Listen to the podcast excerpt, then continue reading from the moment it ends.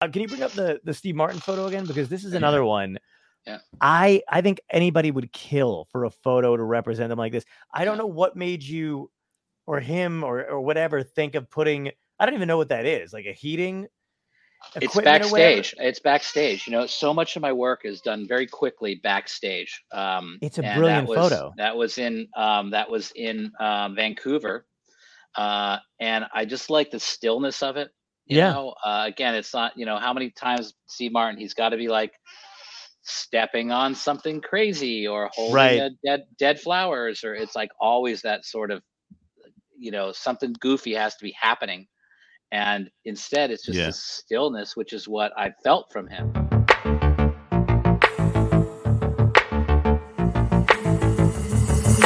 Topia tonight.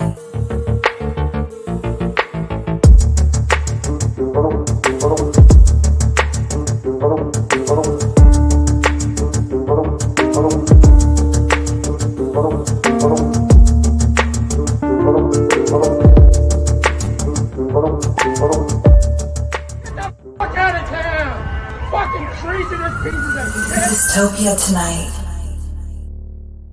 Hey, what's up guys how are you good. How are Good, you, how man? are you? good good yeah so Did you know uh, you were my my first? Yeah, yeah. No i problem. Did didn't You, I didn't? Yeah, you were. Yeah, you i were guess it doesn't count i guess like uh what first grade like uh school photos don't count they're not Oh. professionals they are Laser professionals backgrounds. they are professionals Ah, that's Uh, true. That's true. I forgot about that. Yeah. but we can't you know but I would say then but so first your comedy, first like uh okay fair, fair enough and thank you for not uh calling it a headshot photographer i like No. that as well oh no, it was so it was so cool, man. I mean, I had a couple headshots before that. Actually, you know what? I'll tell you this right now.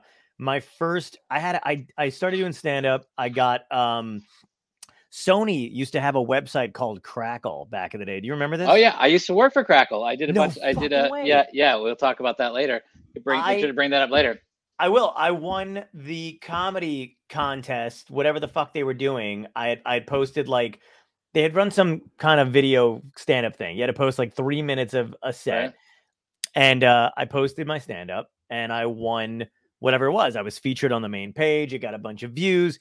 They sent me like a thing, but they were like, they were like, I think it was an opportunity to open for Bruce Bruce, which by the way, if right that's little polar crowd. opposite there. Yeah. that's yeah. your crowd that's your crowd Yeah, come on absolutely. House of Blues, baby. Uh, yeah so, um, but it was cool. But they were like, "You need a headshot," and I was like, "Fuck, I don't have a headshot." I ran to the mall and got yeah, and got glamour done. shots done. nice Yeah. And they were li- at first they were like, "No," they're like, because they were like, you know, there's kids and shit. And I was right like, right right I'm begging you, I need this for a thing, and they were like, "All right, sit down on the horse." right did they put you on the fur like the fur rug Yeah, yeah, yeah, exactly. yeah yeah yeah that's They're like, awesome Yeah, it was. So that was those were technically my first headshots. It was fucking brutal, man. nice nice yeah, Yeah, we went up to the high line we can show those later Yeah, absolutely. a we'll lot of stuff show around the High Line that was good when that would just that just that had just reopened. Yeah, and that's a testament to you, man, because I did not think of I, I didn't know where to go, and you were like, "Oh, we, we got to go to the High Line." Like that was the first thing you had said to me, and I was like, "Oh, yeah. that's a great fucking idea." Yeah, that was Uh, cool. Yeah, my favorite photos. I like I cool think, ag- good angles. yeah, absolutely, man. It was great, and you know what's really funny too is you did the um um, you had a showcase at Gotham, like I think Yeah. that year probably, Uh huh. I and mean, of, of my photos. You mean? yeah, of your photos, Yeah, yeah, yeah, yeah. and It's they were all up. new ones. Oh yeah, it's still up. Oh, right. well, I just refreshed it. Oh you did. Oh, you did. Nice. Okay, then I'm probably gone. But No, I had long- at the time. Is what I was saying. Oh, oh, God, yeah, yeah. Yeah, yeah. So then mine is, and I love Chris Mazzilli, so there, there were, I were, Yeah. I know him really well now and ever But at the time, I was still like, you know, I was in the circuit, I was doing the Gotham Comedy Club, but I wasn't, you know, I didn't know Chris that well. But your photo, it was John Oliver, uh, Eddie Brill. Oh my God, the guy from Cash Cab. I'm such a dick. What's his name? I love that dude. Ben Bailey. Ben Bailey. Thank you. Yeah, Wow, what is, yeah. I'm gonna edit that so it looks like I didn't forget his name. Just kidding. Uh, We are live. We are live. Yeah, we're Too live. late. That's it. Yeah, too late.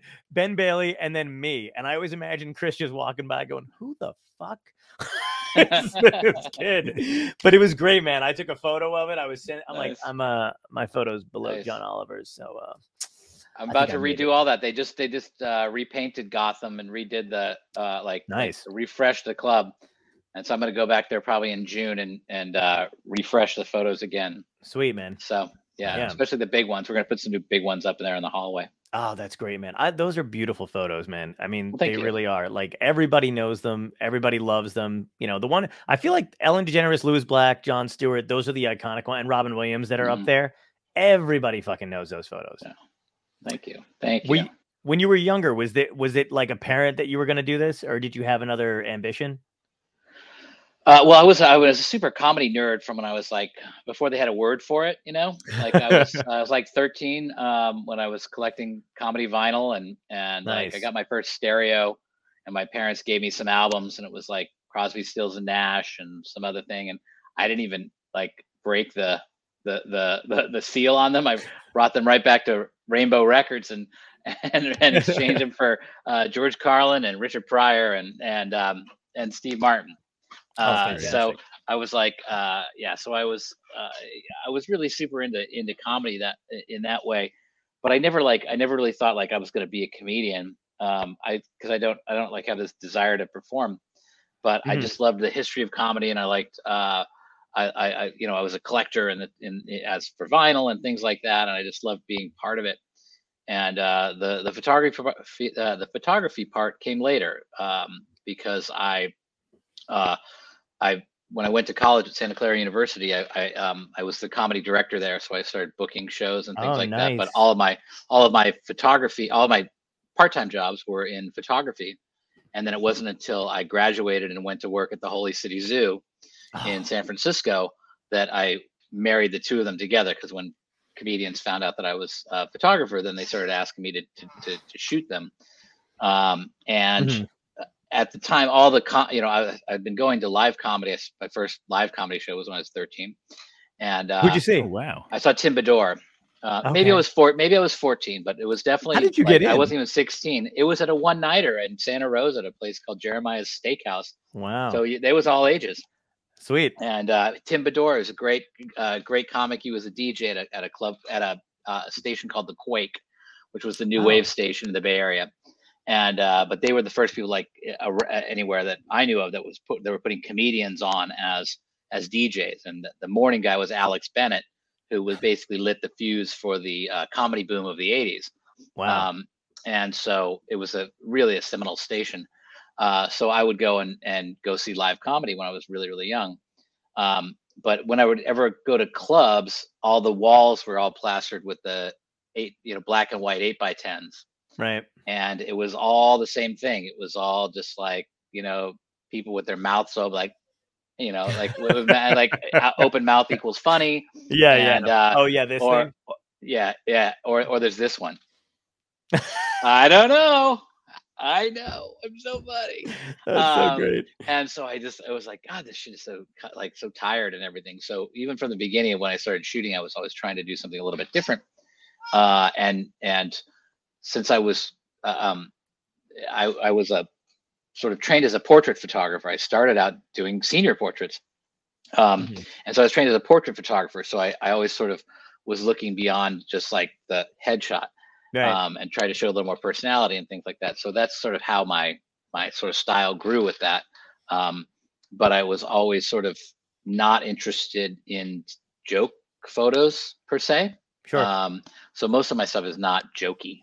I like Um, that a lot. Very very rarely. And com- yeah, co- the people that like it the most are the comedians. Yeah. The people that didn't like it were like editors of newspapers or magazines. They always wanted funny photos. Yeah, and, it's uh, it's fucking brutal when you're with. I mean, again, Oh, those yeah. those guys are Yeah. professionals too, and they and they they have an art to their their style too. But I used to hate when I would go to get a photograph done, and they would be like, "All right, what if you toss spaghetti Right. in the yeah, air?" I swear to God, somebody suggested that to me, by the way, and I Uh-huh, was just like, "Yeah, I don't do that kind of shit anyway. Like, it's not really what I'm about." And Yeah. we just said, Tom, you're muted.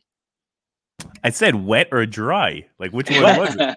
They want it. I'm not kidding. Wet Cooks, but they're spaghetti. like, cause like what?" And then see Yeah. where it lands on you, and then we'll take that. And I was just like, right.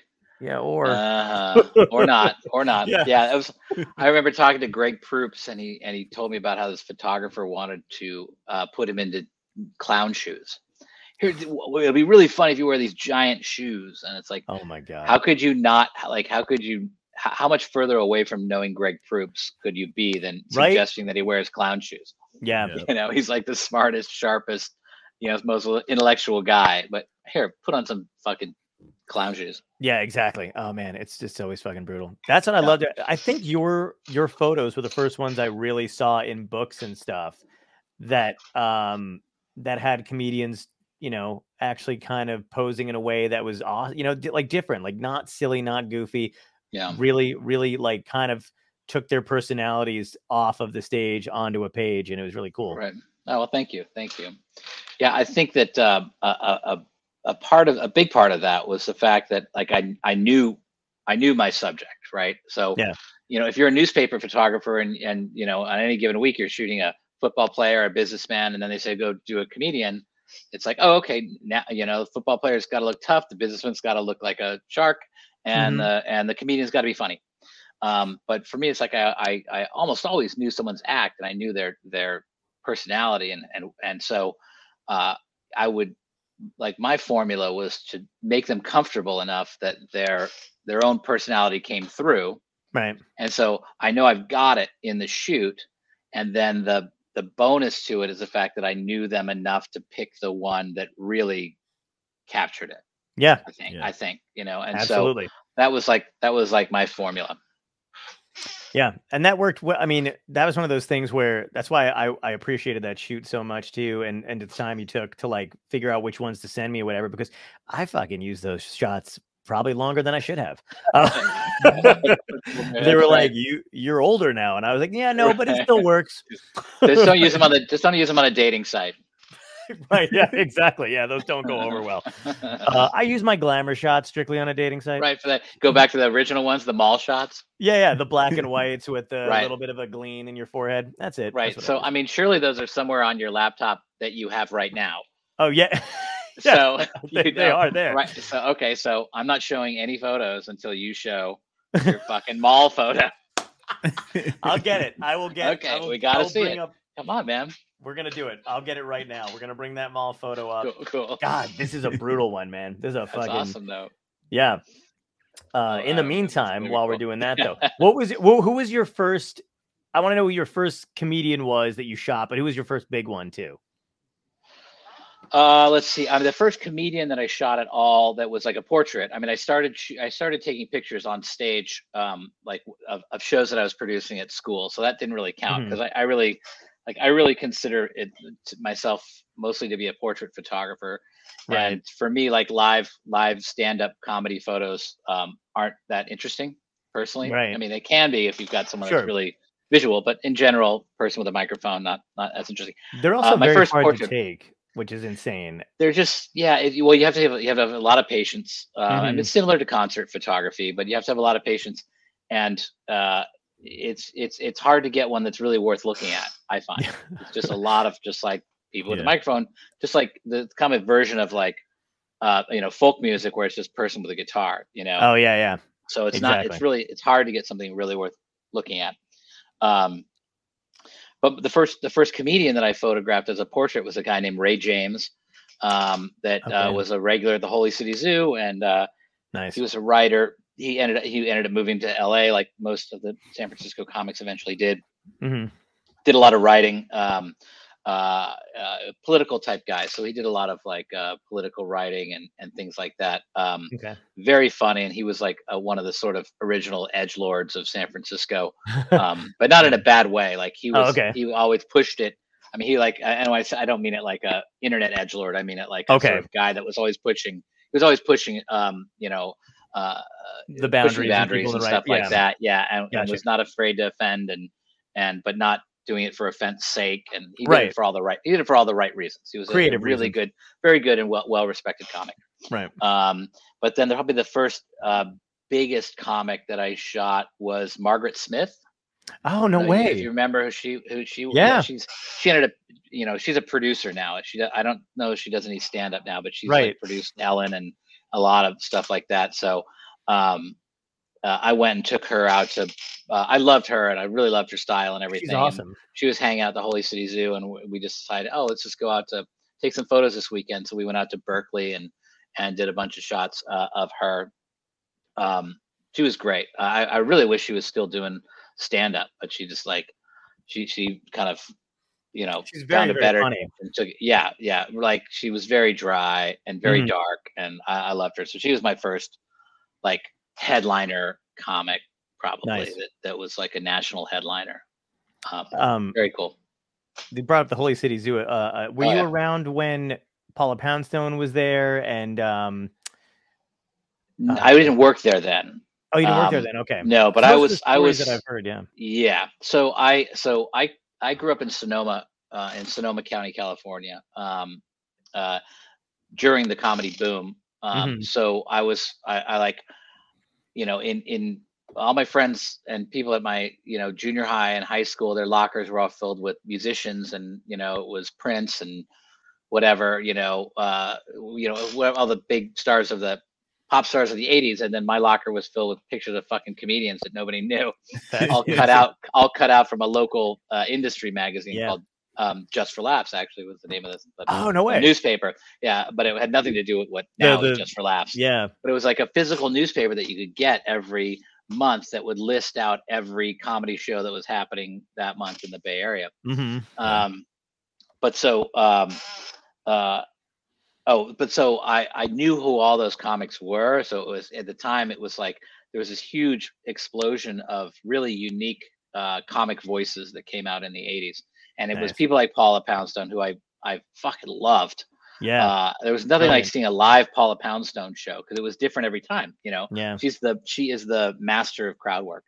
Yeah. Um, Paula, it was um, you know uh, Bobcat Goldthwait, it was Tom Oh. Kenny, Bob Rubin, Will Durst, Jeremy Kramer, all like uh, all these amazing like people that nobody else sounded like.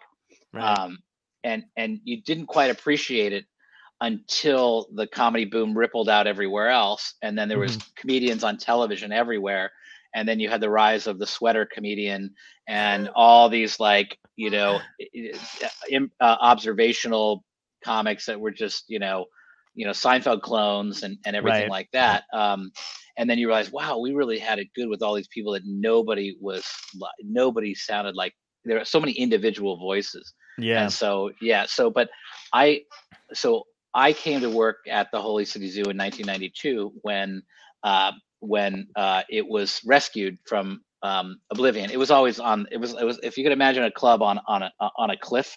Uh, like Mhm. picture uh, fucking Roadrunner, Yeah. and, and and and let's look at the cliff that at any time could be sawed off and fall into the canyon, and let's put a co- comedy club on there, and uh, let's give it a let's let's make sure that its capacity is is is 79, and Mm. um, and, and make sure it doesn't have a full liquor license. Make sure it can only serve beer and wine, and uh, all the different ways that it can fail.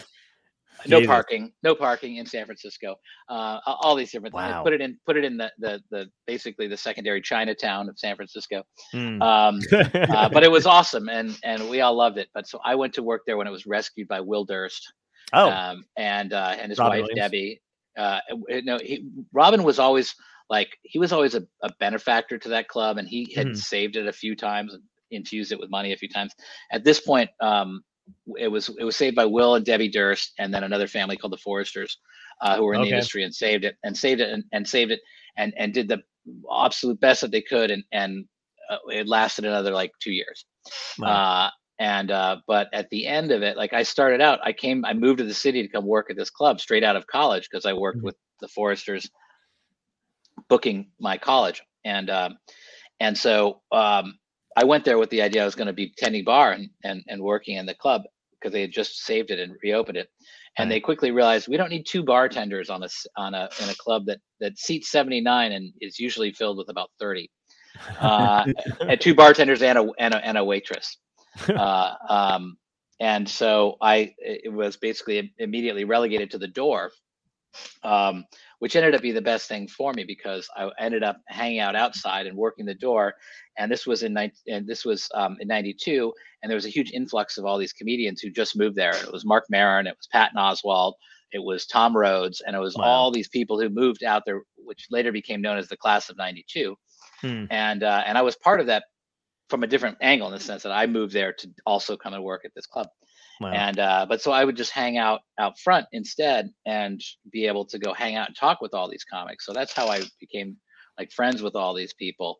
And then um, a- after a certain point, when they knew the club was closing, we had three months left.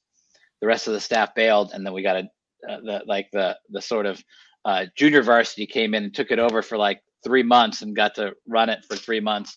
Oh, as- that's But we knew it was ending, but I got to like run the club for three months and um but for me i was like i was i was 22 years old you know and running a comedy club and like i had a a tap full of anchor steam that i could just like Yeah. put my mouth under if i wanted to you know so it was the best it was the best of all possible worlds Oh my god, that's phenomenal, man. I love. I mean, that the scene in San Francisco was so crazy. I think Tom, I just sent you the. Here's my glamour shot, by the way. All We'll right. get oh boy here we go here we go Yeah, We'll start with the glamour shot. yeah, yeah. all right Oh, oh nice look at that handsome fella Oh man, yeah, Look at that's a yeah, black and white So and classy, and yeah, that was Uh-huh. it. That's Cheesy the- I mean, but that's like that's yeah, that's a hollywood that's that's a hollywood shot to like Yeah. send out to casting directors like you know that was the one I had to send out for a while. That was it. I, Right, I right, sent right. that one out. Until you upgraded, and then you. Oh, got yeah, over it's here. right. there, yeah. yeah there, there we go highline Right. Yeah, Highline. That was a cool That was one. fucking great. I love those shots. They're great. thank you killer um yeah man the the the craziest thing is that like you were around i didn't realize that you worked at the holy city zoo and you were kind of Yeah. embedded in that comedy Yeah. scene because it explains so much about your involvement with like satiristas and your love because Yeah. like you can tell when somebody takes a photo and it's just kind of like all right this is just a client and that's a thing and you can tell when it's somebody who admires the the craft or the person that they're taking a photo of like the the photo um that you sent us with Mort Sahl. It looks Oh, like yeah. you guys were friends, basically, right? no. No, not really. well, in a certain in a sense, I wouldn't say that. Um, Mort is a prickly fella. He was a very prickly was a very prickly fella. Mm-hmm. Um, but I but uh, but to be fair, but so um, I would not have said that we were friends. Okay. Um, but but um, I was trusted to go and take his uh, his his 90th birthday portrait. That's what that's from. That's what that's from. Okay. uh, yes, so um, in, in this case, like- it was yeah, yeah. There you go. yeah so um that was certainly much later in my career but um but uh he uh he he moved to, to northern california and and in uh, mill valley he lived in mill valley and he was still working up until like the to, to the like the week that he died Mhm. um and uh in the case so i always i always try and like hedge myself when i say like i'm with friends with someone but right. but yet there is the sense of of, of trust. Um, Okay. he, he he used a portrait that I took of him. Uh, uh, that it was it was his like Facebook profile for you know a long long Yeah. time, and uh, and so. Uh, but, but when Satiristas came out, so first of all, he's a guy he wouldn't like. We had, we wanted to um, interview him for Satiristas, but he's a guy who wouldn't be part of books about comedy unless the book was about him. Oh. Wow. Uh, so like when people there was a there was a great book done about um, uh, uh, about um, uh, rebel comedians of the 50s and 60s hmm and and like uh, all the living comedians that were part of the book were interviewed for it and he wouldn't do it Wow. um, wow. uh, uh, but he did he he would be part of a book that was about him so he did a whole book uh, you know his like you know authorized um authorized biography Biography. but uh I took a picture. I had done this picture of him that was from earlier, and and the thing is, he was he he was using it as his Facebook profile, and uh, and and I we put it in the book just as a picture of him, and uh, when the when it came when the book came out, we did it like an opening, um, uh, an uh, like a book launch thing at the Throckmorton Theater in Mill Valley, Mhm. and uh, you know, and and and everybody came out like for it, and Mort came out for it, and uh, and I and I said I just sort of got him at one minute. I said, "Hey, Mort, you know, I just wanted to see if you, uh, you know, saw the photo and if you liked the book." And he says, "You know, uh, you know what? I, I I didn't like the photo. I didn't like the book either." Like, Holy shit! Okay, thank you. All right. Yeah. So the only person in the history of that book who told me they didn't like it, it was Mort. Sahl. Wow. So, That's a yeah. fucking badge. Did you did you at least Yeah, put it on the back of the book as a Yeah, quote? I should. have- I should. It was too late. I handed him the book. Oh. he had the, he had the book um uh and and he actually he walked out of the show because we had an intermission that's when i talked to him and then and he walked out of the show when uh, Doug Stanhope was on stage, and and uh, he walks out, and and the last thing I heard him say that night, he was talking to his handler. He's like, I mean, you know, they have the freedom to, but do they have to? he was talking about like Doug Stanhope's language and the what Right. subject Yeah. matter. Of course. Do they yeah. have to? It's like, oh god.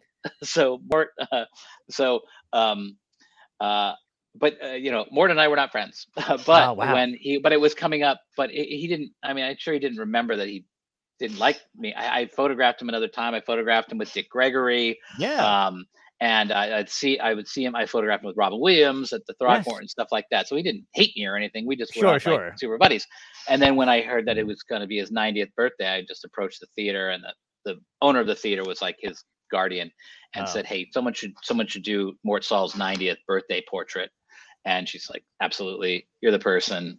Come to his house." And we did. And he was the nicest person. He was the nicest to me ever. That last time that I saw him oh, at, at his at his house, and we we we sat down and talked comedy in a way that we never did before, and uh, and it was very comfortable, and that's what came through in that picture, I think.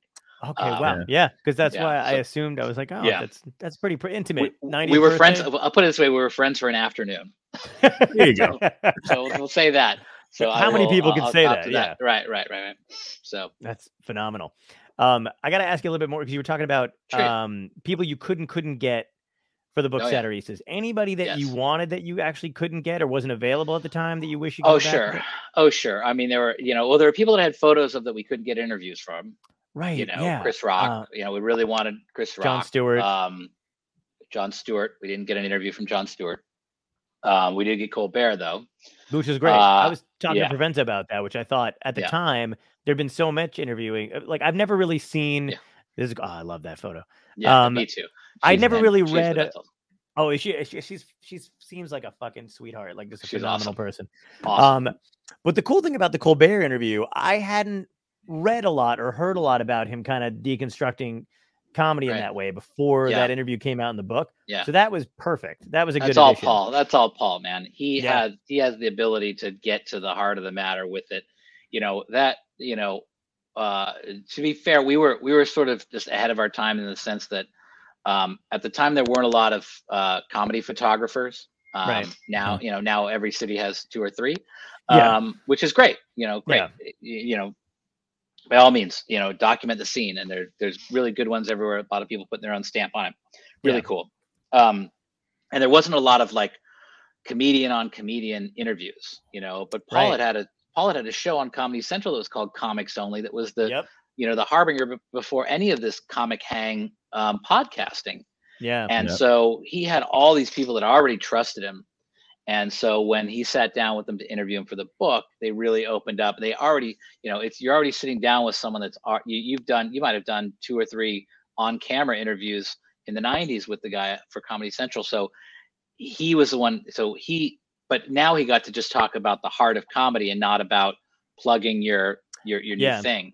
Yeah. So uh, it really a lot. It was a real convergence of a lot of things that made that book, you know, work what it is. And and you know, massive massive credit to Paul who was able to not only do great interviews but to um, create them and and put them into a sequence where everyone flows into the next one. So Right. you've got you've Yeah. got um, uh, uh, Lewis Black talking about um, uh, Paul Krassner and the the Disneyland orgy from from the realist, and then Right. and then it goes right into Paul Krassner talking about doing that, and and he just and he just put together a real um, a real clinic in, in in how to do an interview book that that flows and creates an arc and asks a question and then answers it at the end. Yeah. You'll have to read the book to know what that question and answer is. But I was gonna say, yeah, yeah, exactly. It's well, the question is, can comedy change people's lives? yes, Can- can or- and their minds. Can right. comedy change people's lives and minds. Yes. Yeah, and the and the answers that everybody had, I liked. Uh, I like the uncertainty of a lot of Yeah. You know, what I mean, right. there were some people that were like, a couple people I think that were kind of like, abs. It changed mine. Absolute. You know what I mean? And other Yes. people were like, I don't. I honestly don't fucking know. I don't. And I like that a lot. Right. I liked right. the very idea of I don't know what we're actually doing, but I'm enjoying Right. doing it. Yep. And some Yeah. people just said no. You Yeah, can't, you know. yeah, you're, oh you're- yeah. the people like, no, you're preaching to the choir or whatever. You, you're not. You're just you're you're Yeah. reaffirming other people's belief, things like that, and and um, yeah, who but the hell you know, was it that said um uh has it somebody pointed out has it ever in his like ha- can you point to a time in history when it has Oh, oh, oh, yeah, and it was, uh, I don't- and someone said, oh, it really changed the the um, uh, was, and they re- they referenced the Weimar Republic in Germany. Uh, oh, God, yes. who the f- was it it wasn't robin was it No, it wasn't. Um, i can't remember who the hell it was but i remember reading that and thinking like holy shit that's a good that's a good fucking point right? was Um, it? It, it might have been Tom Lehrer. Uh, God, who was it? I, i think it was tom lehrer i think you're right. It right could have been. It could have been. yeah Yeah. So, but The yeah. um, about- it's kind of cool too because when you think about when did the, this came out in what 2008 two, uh, it's 2010 was a publication. 2010 Fuck, okay Yeah. So 2010, um, you know, I like the kind of balance between importance and lack of self-importance that comedians seem to have for this kind of stuff. It- it's a good. Yeah. It's. I think it's a healthy balance, as Yeah. opposed to cut to like, and I'm not saying anybody necessarily started this kind of thing, but like, you know, the comedy activism thing.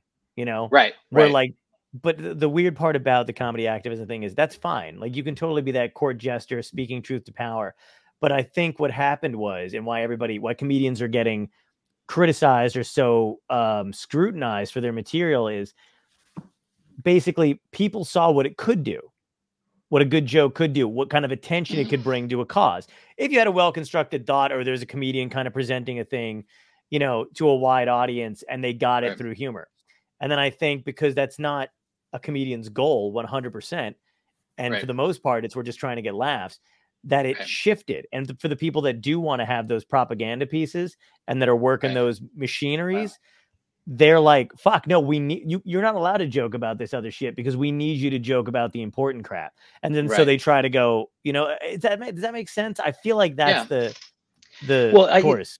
Yeah, I mean, I think I think that like I mean, we're talking about you know modern, um, you know, in in- in the in the more modern time, um, current contemporary time, people have given like people have given and and assigned stand-up comedians this power they don't they don't necessarily want, Right. and then criticize them for using it like eh, for using that power or criticize them for not wanting the power Right. right? So if someone says, "Look, man, I'm just joking," like you have to understand that these are just jokes. You're like, "No, Yeah. no, it has this power to do this thing. Right. It has the power to take this down and and and and hurt me and hurt these people. So you, you don't understand the power you have." hmm But then at the same time, when some people go, "You're right." I do have that power. Then everyone says, "Fuck you! You're just a comedian." Right. Yes, exactly. to your lane. Like, like how are they, how are they Yeah. supposed to win? You know? I, I completely know? agree. And it depends on who can make money from it at a certain point too, because it's like, you know, every everything comes back to, you know, some form of capitalism where like no matter what side you fall on the spectrum politically, Right. they're still looking to make they're like, okay, look, if this guy says this in this funny way and it's on our side, we can sell these these fucking team shirts or whatever the hell it is, you know. Same thing for either side. I remember during the um pandemic there was a there was an account on Instagram that was, you know, um I don't know what their angle was necessarily, but it was obviously heavily pro BLM, like all that kind of stuff, which is great. But I remember them curating Joe, like I would put up stuff and they'd share it. And as a comic, you're like, great, an account that's got a lot of followers is sharing my stuff. This is awesome. Right. And then Yeah. it went from that to them putting it on t-shirts and shit and then not Oh, giving really? anybody any money. Oh yeah, yeah, Oh. yeah. And then like and then being like, hey, we we have a Patreon now, and then people paying to see our content. And I was just like, Oh wait, wait, yeah, right. fuck man i mean like god i'm like and on one hand i'm like oh I'm glad my my shit's getting out there and and also it's kind of for a good cause and then i'm like i don't know that it is some some white dude's getting rich somewhere you know making instagram Right. shit it's fucking weird Well, man It's but it's also like if they don't ask you, then fuck that. oh yeah exactly you no know? no it's like permission you can't be like you can't be like, but it's for this and I did it for this and I did that for that. Well, if you don't ask me, then you're just stealing. exactly and you have to kind of convey that without looking like an asshole because they're like like oh, you think you're for the-" fucking you think you're some fucking comedy Robin Hood, you know, or something like you're not you're not doing it. Like that's not. Ask me and then maybe I'll give it to you. exactly no completely agree Yeah. um when you were start, do you so photography stuff like when Yeah. you're taking those photos? Is it primarily all word of mouth when you're starting out, or are you chasing people down to go like, here's a guy I could really do some justice for, like take a good shoot, and I think he'd like me. Um, well, a lot of a lot of what I did. So I, I it was uh, so I also took a lot of um, music uh, music Right. photography uh, because I was a house photographer at the Fillmore in San Francisco and the Mm. Warfield in San Francisco for 20 years. And along with that came the Punchline. So Punchline is one of the like most respected, longest Yeah. running comedy clubs in the country. Uh, that, um, but we also had Cobb, so I would do that. Um, a lot of what I did was it was a, a good combination of just wanting to do it. Um, I, I, I I would do it for the clubs that I worked for, so so I would shoot for the clubs, um, and then uh, and then once I started like putting my stuff up in other clubs, put up the stuff in Gotham, stuff like that, Nice. and word would sort of spread, and so I could go and I could go to New York and just um, you know they would they would say, here's our here's our comics, yeah, these are Gotham comics. They're around your pictures all day. They always talk about this stuff. So I would just be able to go into New York and do like five, six shoots in five, six days and like have a great time in New York and get paid and come back with, with money and everything. And so Yeah. that sort of, that was that kind of word of mouth. It was always sort of industry word of mouth of people like that. And then I started working for Just for Laughs in Montreal. And so, yeah, it was just sort of a groundswell of, of, you know, meeting people and, and them being able to see my work every it was, it was really about getting the stuff out there it wasn't really about website and we didn't have the social media at the beginning it was like i put them up on the walls and everybody saw them and go okay i get what you're doing i want to be part of that I, I you know I, I don't like people that ask me to mug i like this sort of thing and sure. how chill you are and everything else and then that's sort of how that sort of snowballed Was there anybody supremely like? Because I don't imagine comedians are necessarily prima donnas about their their look, but maybe how they're presented. Was there anybody that was really difficult? Um, not, not really. I mean, you know, there. I mean, I I could speak to a couple of people that I wouldn't want to tell that story about, but you know, Sure. some, you know, some some there were a few, you know, some some legendary people that were a little prickly. Um, Uh-huh. and Right. uh, no one was. I mean, very few people were awful. And you know, I mean, I had the worst shoot I ever had was with uh, a, a legendary uh, uh, woman. Um, but yet, I the next time I saw her, she was the super peach and Oh, really wow. sweet and everything. And like, oh, you're bipolar. Now I get it. I got you on that side. I got that one this time. And like the first time I first time I shot her, great, fantastic, everything's great. Right. Second time, horrible. Third time, fantastic. You know, so I, you know, I don't want to shit on her, um, but Sure. yeah, there's some. But the, the rock stars are way more prima donnas, you know, for sure. Yeah. you know that kind of thing. Um, comics in general are really uh, pretty cool people, and and they when they were shooting with me, they had a certain um, they already they already they, they already knew who I was. I'm not to be like they, they knew who I am, but like they already knew who I was, so they were they were just they knew that I was sort of in it for the right reasons, Yeah. and so they were already comfortable enough sitting for me. So, um, and I also also the other thing is I also work really fast. So do. I, I don't sit through and have people like I, mean, I keep going. I mean, in the film days, I, I wouldn't shoot 12, 15 rolls of film. I would like, I was I was prepared and I would shoot fast and get people comfortable. And the the the word that I heard most uh, of it was like, well, that was painless. and for for a lot of comics, it was like sitting for still photos is really a painful experience for them yeah. you know they can watch videotape of them fucking all day long and listen to themselves on tape with you know 24 hours a day but sit for still photos and that's the problem Yeah. And trying to figure Um, out how to Mhm. smile and which way your Yeah. head to, you're just like, I don't Yeah, know how to yeah. do this. yeah, Yeah. so um Yeah. So speaking about some legendary comics sitting for still Yeah. photos, right?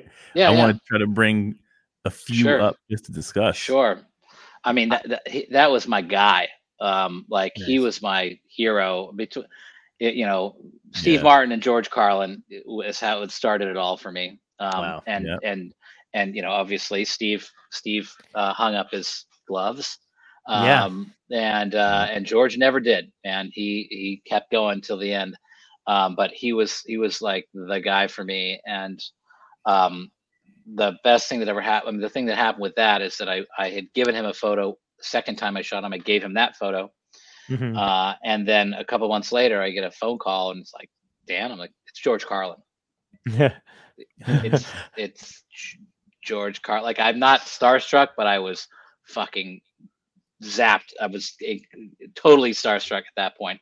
right. The Yeah. fact that he would just ring me up. Yeah. It's like I really love this picture. I really love this picture. I'd like to get another one and give it to my daughter. Um, Oh, wow. absolutely. You know, give me your address. You'll have it. You know, you'll have it this week. And he's like, "Here's the thing. I, I, I uh, uh, what, what, what do I, what do I owe you?" I said, "No, no, no, no, no. Wow. I'm, I'm giving." He says, "Dan, I insist on paying you." He would not take it for free. Wow. Wow. And and so like you know, usually the richer you are, the more you expect shit to be given to you for free. But he Sure. absolutely would not give it for free. And uh, and then when we did when Paul interviewed him for Satiristas, he's he gave me like the best compliments I've ever had in my life. Um, Hmm. which regarding my with my my my photography, he said he said um, yeah, Dan photographs from the inside out. Ooh. Holy shit! Like no, like nobody's ever given me that kind of compliment, or probably Yeah. ever will. Um, and then he said it was the photo that he wanted to be remembered by, Yeah. uh, and then he Wow. died three weeks later. Oh my God. That's wild, man. Yeah. So that, that's, I mean, you know, the book is dedicated to him. He's Yeah. just, he's just always, in my mind, is the greatest that ever was. Absolutely. You know, What Agreed. was the uh, what was the impetus to get him up on the piano? we were in, we were backstage in a, um, i- i- at a symphony hall, Hmm. And uh, and uh, I was just backstage with all these um, in all these dressing rooms, and uh, I wanted to, I just wanted to put him somewhere that's a little bit different, but not like wacky. I didn't want him to be wacky or anything like that. And then uh, I'm like, hey, how would you climb up on that Steinway? Nice. And he's like, perfect. And then later he was talking about that photo. He's like, this is kind of what we do. Like we're we're the we're the kids that are sitting on the Steinway in the concert master's office. You know, yeah. that's what who we are. Like, and so sort of unwittingly created something that had a different meaning for him. hmm Yeah. Uh, so that that's um, yeah, he's always he's so awesome. And then I went, I, I ended up becoming friends with his daughter, who was awesome, Kelly Carlin. We had her and I on the went show to- too. I- She's great. Yeah, she's fantastic. And, and when the book came out, I went to his house, to her house, and I expected there to be shrine of Carlin, of George. You know, there were two photos of George on the wall. There was the the the wedding photo or the engagement photo between him and and Brenda, his wife, and then there was my photo on the wall. I'm like, oh my god! What an honor. Like I yeah, and so it's here's the thing. Um, my career has been downhill ever since. It's never, you know, it's never it's never going to reach that peak again. So I'm pretty much done. Yeah, man. Uh, I, I Mm. it, the picture reminds me of an interview that he had given, and when he was talking about himself, and uh, you know how he wanted people to view him. And it's kind of funny Yep. that you said that he said, you know, that's who we are with little kids, because he, you know, he said he got into it because he wanted people to go, isn't he cute? Look at what Georgie's doing, isn't he cute? Yeah, right, right. Yeah. And Yeah, it's he wanted to be Danny Kaye. Yes, wa- that was his original, his original hero, Danny so Kaye. funny to hear that too. But the first time I heard that, I was like, because I, I mean, I love Danny Kaye. I loved all those movies, and I was like, oh my Mm. god, like the coolest comedian ever wanted to be Danny Kaye. That's so fucking cool. Right. But he also Yeah. says he also says like I, I I'm not in it to make people laugh. It's like, Right. I'm doing it for me. Yeah. like, he was the guy who's like, it's not about you. It's a, I always did it for me. One And of I, I love that honesty. Me too. And the other thing is that's so funny is I feel like people don't really know. Like I, I would tell like you know friends and, and family and stuff like that, even like whatever. When I got into stand up, and I'm like, yeah, you'd be surprised at comedians like how little we give a shit whether the audience is, is enjoying it sometimes. And they're like, really? Like it's all about us? And I'm like, no, it is not. Like that is Right. the wrong way to look at that shit. right. We have right, something to say. We hope you'll find it funny. If you don't, we don't like Right. you, and then we leave. right, um, right. We but, will uh, blame you. Yeah, yeah, exactly. Have you uh, seen Bill Maher when he was younger or now? Uh, the epitome of that. The, uh, can you bring up the the Steve Martin photo again? Because this is another one. Yeah. I I think anybody would kill for a photo to represent them like this. I don't know what made you or him or or whatever think of putting. I don't even know what that is. Like a heating. It's backstage. It's backstage. You know, so much of my work is done very quickly backstage. Um, It's a brilliant that was, photo. That was in um, that was in um, Vancouver, uh, and I just like the stillness of it. You Yeah. know, uh, again, it's not. You know, how many times Steve Martin? He's got to be like stepping on something crazy or holding Right. a dead dead flowers, or it's like always that sort of, you know, something goofy has to be happening and instead it's just Yeah. this stillness, which is what I felt from him. Yeah. And that was my like that was my takeaway from that. Like I just and, and like I when it was happening, I didn't tell him to do anything. I was just quiet and just shot and let him look. And that's you know I, I, I love that shot. So I, you know that was like my my you were saying like the people that I wasn't able to get. I mean we weren't able to get him for the for the book. For the book, but I did get to at least take the photo of get have the portrait of him, and that was like my two biggies. So I got Nice. George and Steve. So Awesome. Do you, when you're doing that kind of shoot, do you try to have like, how hard is it to not have a personal conversation with a hero like that? If they're not willing, maybe they're trepidatious. Do you, do you go for it? What is your, at that level, it's it's hard, but you want to have some sort of relatability. Um, Right. It's funny.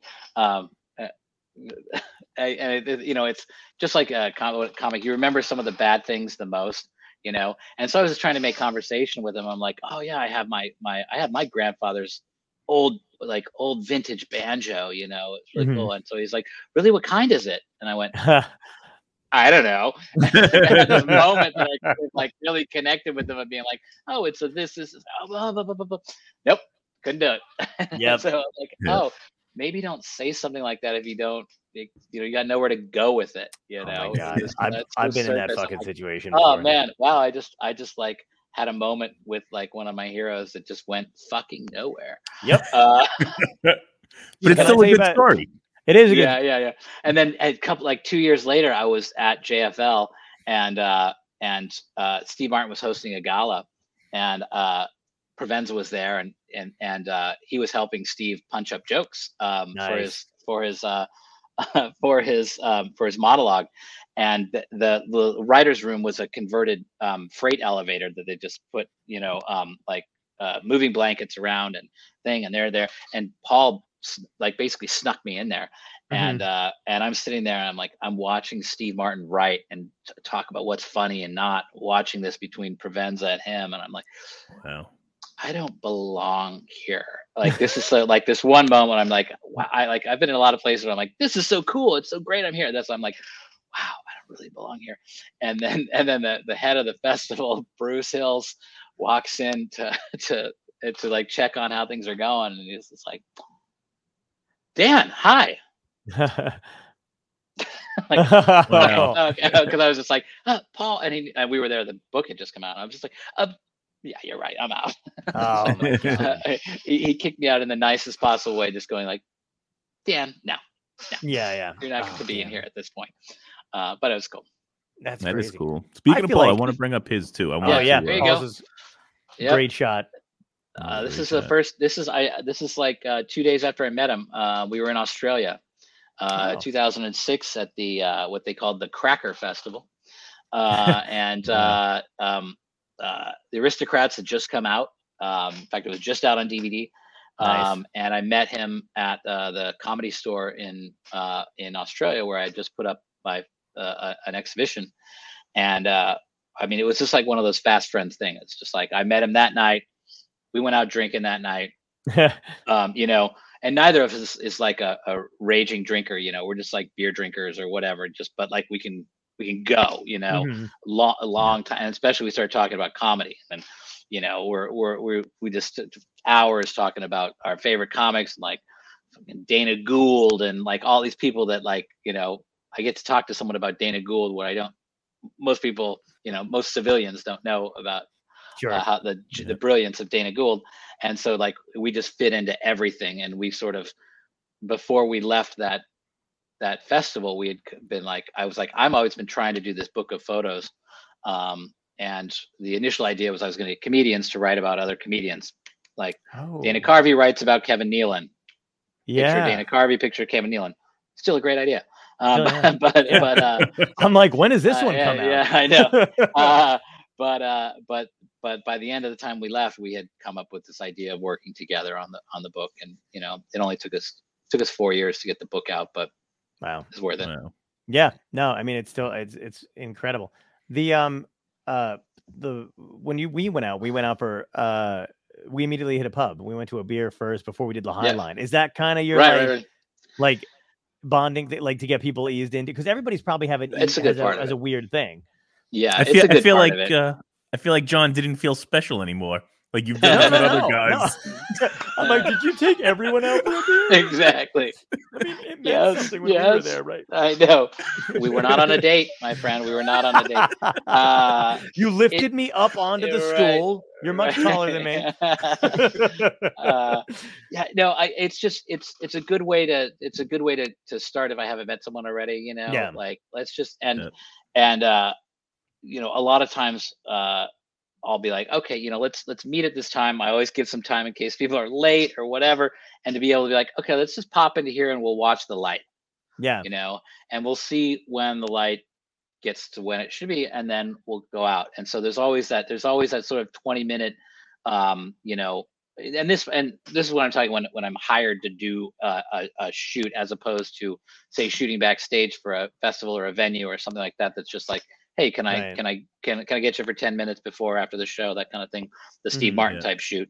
Uh, but when someone hires me to go do a photo shoot and we go and shoot for an hour, um, I always kind of leave leave that extra time to go out and and but but you know there that's it's sort of built in to be like let's see how you know let's let's wait till everything is right and then we'll slide out and do it and it just it just sort of helps and you know uh, I you know I, I like to talk to people about comedy and I typically with almost any comic I can I know some of their friends and then we talk about that and this and before that we're sort of in a comfortable groove before we go out and do this personal thing which is you know which is is photography Yeah. Yeah. How how hard is it not to be? Because I would I would kill for most time. Like I I bought a camera finally like a few years ago. Actually, no, I think I got one recently, um, a new one. But I bought a um Sony mirrorless, the A seven hundred, uh-huh because yeah.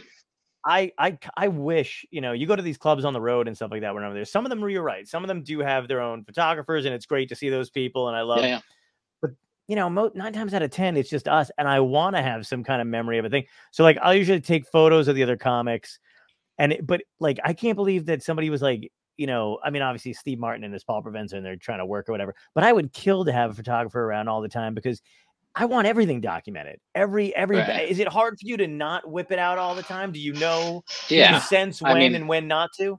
And I shouldn't have said well yeah out, yeah by yeah yeah so no you My have to though you have terrible. to though because because first of all i never take anything without permission Okay. um and i never i'm not a candid photographer um Okay. you know even a picture like mort sahl laughing in that moment that you have there he he knew that i had my camera with me we were doing a photo shoot um there's times when you have to not do it um and it's important to not do it you know I, I a, a moment that I think of like that often is that I was at the Fillmore. Um, the Black Crowes were there. They were rehearsing for their gig, Nice. uh, and uh, uh, um, his uh, his wife was there, and his kids were there, and then he had uh, he. This is Chris Robinson. Um, he was sitting at the drums, and he puts his kid on his lap, and he's holding his son's hand, drumming with him. And it Oh, was this amazing shot and i'm sitting there with my camera and i couldn't do it.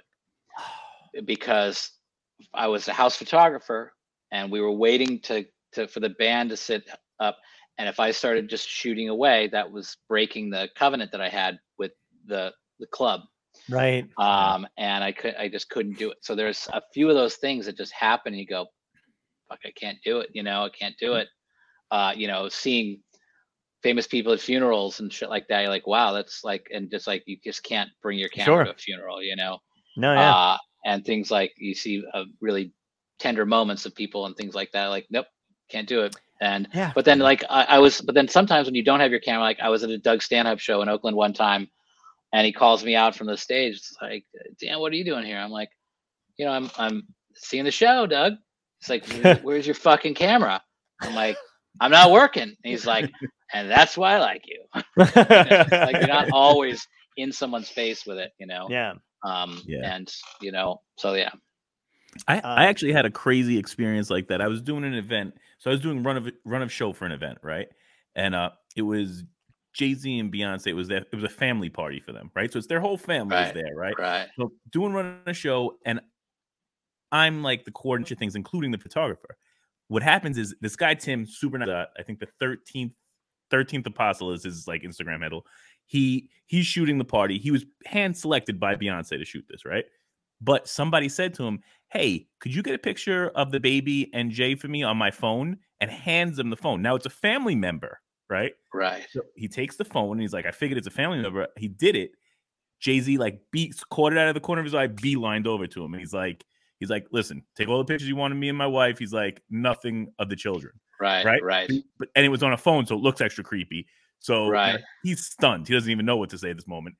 Whatever. He comes over to me. He's like, "Listen, could you please, uh, you know, tell him that it wasn't me. It was so, you know, this family member asked me to do it." Blah blah blah. So I, you know, I go to the whole chain of command, like one of his main assistants, and I'm like, "Hey, this happened." He- She's like, "Don't worry about it. He'll be fine." Like it wasn't that big of a deal. He's like, you know, he's like, "I'll I'll convey it," but I'm like, how Right. crazy is that? Like even in the moment, he thought he was doing the right thing for like somebody in it. Right. Because you don't want to be the guy that says to to someone that ends up being like, "That was my mother-in-law that you wouldn't take the camera." But it, but on the other hand, like Yeah, that's the shit that that sells to Us magazine and stuff Yes. because you Yeah. you're the one because they don't want it, then you're the one that gets the baby picture. That like it's a yeah, it's really awful. It's really yeah, it's really that's got to be a tough thing for you, like Yeah. in in your line of work, because you see the moment. was- I'm sure you see the moment so many times. I was at a Dave Chappelle show at the Punchline one time, and my biggest get, the guy that I've always wanted to take a, my musician that I've always wanted to take a portrait with, was there, Oh, and I couldn't ask him. It was Tom Waits, and I couldn't, I couldn't, I couldn't ask him to take wow. a picture because he was just a guest of the club. Yeah. Uh, and it's like, fuck. It's know, so right? it's so weird. It's even weird. Like, I mean, when I was when I was a young comic and I was starting out, uh, they would be like one of the things they would tell us all the time is like, don't ask the bigger guys for pictures. It's it's not Right. professional. It's not whatever. And the funny thing is, is I I regret listening to that for the most part because Right. you know, there's a fine line between some of them might be in, you know, they, they like it, they don't mind doing it, or not acknowledging them or whatever. But for the most part, I realize people love the posterity of stuff. Like, Yeah. so I uh, like, I try. I mean, I don't walk up to people randomly, but if we're working together, I'm right, always like, that's different. yeah, Totally different. exactly. And I'm like, You're not "Man, asking for an autograph, you know, Exactly, which is yeah. something with Yeah. different. You know, it's like here, a picture of you and me together. We work together. I, I, you know, I don't really see the problem with that. Like exactly. for me, I never, for me, I never ask for autographs. no, Um, like that's like it's, it just changes the entire dynamic of anything. You absolutely. know, unless you know, unless you're at a book signing and I get in line with everybody else and hand you my book. Th- That's what you're there for. You know? Yeah. Yeah, But Yeah. never, ever, ever at a anything else. right, right, right. um, yeah, if we buy but something, you know it's like oh at the end of your run where you work with some comic especially now with phones it's, it's just I, I Yeah. don't see a problem with that you know especially you're you're asking you're not doing it you know right. Yeah. I, what is I have another weird story with Oh, that yeah, too. I- Yeah. John's heard this one too before.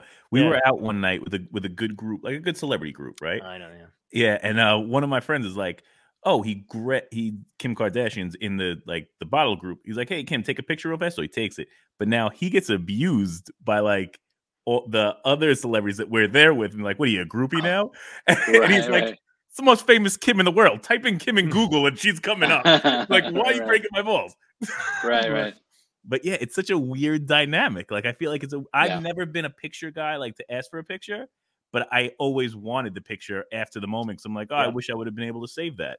Yeah. right Right. right Well, it's because I li- even everyone like that's another reason why I love satiristas because half the time you're reading these books, you know, from these guys. I love the middle section of a book of an autobiography, whatever it is, Yeah. and it's like photo, pho- you know, like right backstage photos, all that stuff. I fucking love the history and seeing that kind of stuff. Mhm. So it just, I, Yeah. you know, always like when there's a photographer around.